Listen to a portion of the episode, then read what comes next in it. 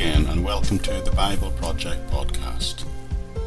And we're working together through the entire book of Genesis, and we've reached the point where the rains have fallen, the springs of the earth have opened up, and the whole world is flooded. So you may remember that last time I said today I'm going to give you some arguments to the cases why the story of the flood told here is portrayed as a real event and a worldwide event. I'd remind you that the transcript for all the messages that I do in these daily podcasts is available in the episode notes of any audio version of the podcast that you listen to, no matter where you're downloading or getting it from. So firstly, the number one thing I'd like to say is that it is the plain statement of Genesis that this is what has happened. Verse 19 of chapter 7 tells us, "And all the mountains under the entire heavens were covered with water." And then verse 20 says, "The waters rose and covered the mountains to a depth of more than 15 cubits, that's 20 feet. The second reason is the nature of the ark as it's described for us in the text. Had the flood been local, then Noah and his household could have simply migrated to another place. After all, they would have had 120 years to do that. In fact, animals today migrate all the time, and that kind of thing is common even today. It's not unusual for animals to travel hundreds, if not sometimes thousands of miles, to escape conditions of either drought or flood. Furthermore, it seems to me that the size of the ark was much too massive to be providing a safe exit from a local flood.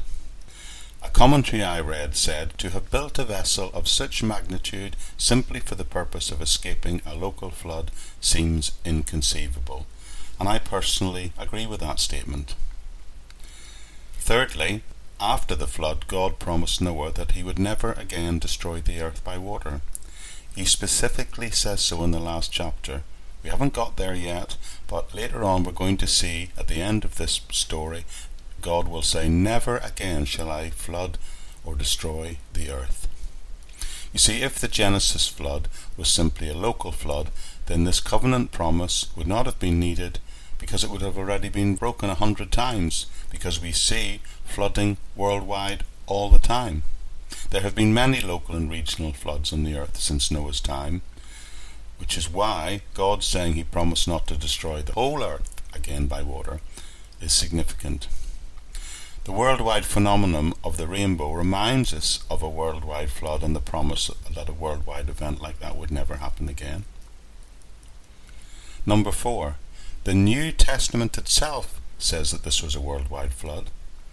Peter says it in his second letter, that the world that had previously existed had perished by being flooded with water. I'm quoting here from 2 Peter chapter 2 verse 5, where he writes, "If God did not spare the ancient world when he brought forth the flood on its ungodly people, but he protected Noah, a preacher of righteousness, and 7 others. If there's no universal flood being taught here, then the New Testament understanding of it is an error.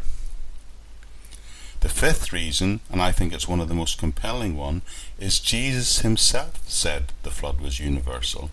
I'm quoting Jesus here, speaking from Luke chapter 17 verse 27, and he says this, "Just as in the day of Noah, so also will it be in the days of the Son of Man. People were eating and drinking, marrying and being given in marriage, up to the very day Noah entered the ark, and the flood came and destroyed them all." This means that Jesus himself said this happened, and also confirmed that everyone and everything outside of the ark perished. If there's no worldwide flood, then Jesus spoke an error on this issue. The statement of Peter and the plain words of the Lord Jesus Christ himself both say that there was a universal worldwide flood. Well, let me give you what I think is one more powerful argument, a powerful reason for believing that the flood was indeed a worldwide event, even if you're not a Christian. Even if you don't believe the Bible is the Word of God, the next argument I believe should give you pause for thought to think about what actually happened here. A final reason I believe the flood was universal is because that traditions all over the world tell of a worldwide flood. There are hundreds of flood stories and traditions that have been found in every part of the world. One author I read describes and quotes specific traditions from Europe, Asia, Australia, the East Indies, Polynesia, and even South America, Central America, North America, and Africa. Another author who has researched this identified 270 flood stories from all parts of the world. And still another went on to say that the majority of nations all over the world, the majority of all indigenous people all over the world, have flood traditions within their ancient writings. And I quote, "Stories of the great flood and some form of new creation are so common to so many people in different parts of the world, between whom there appears to be no historic communication possible. The notion seems to exist that the worldwide flood is a universal feature of the human imagination. It is quite overwhelming and incredible to think that almost every primitive society that we can identify seems to have a story of a universal flood. And these stories and traditions are all over the face of the earth. Forget the Bible as being the Word of God for a minute. Let me put it like this. If there was in fact a worldwide flood, just as the one described here in Genesis, then worldwide traditions and stories would be exactly what one would expect to see springing up all over the place. And that is indeed what has actually happened. If there were no such traditions, opponents of the Genesis flood would argue that a lack of circumstantial evidence like this would be strong evidence against the occurrence of a universal flood.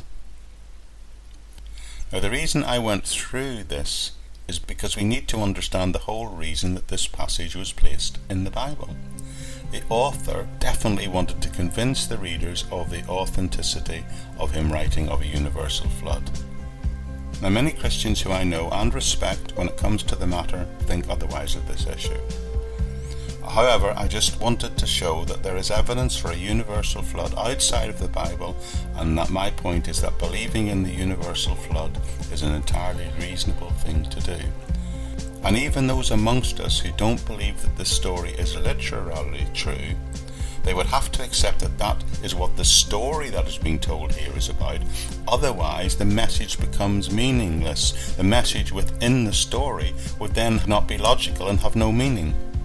So whether or not you believe there was an actual worldwide flood, the message within it is still very clear. So that begs the question, what is the main message of the passage? What is the passage trying to teach us spiritually? Well, that's what we shall look at next time.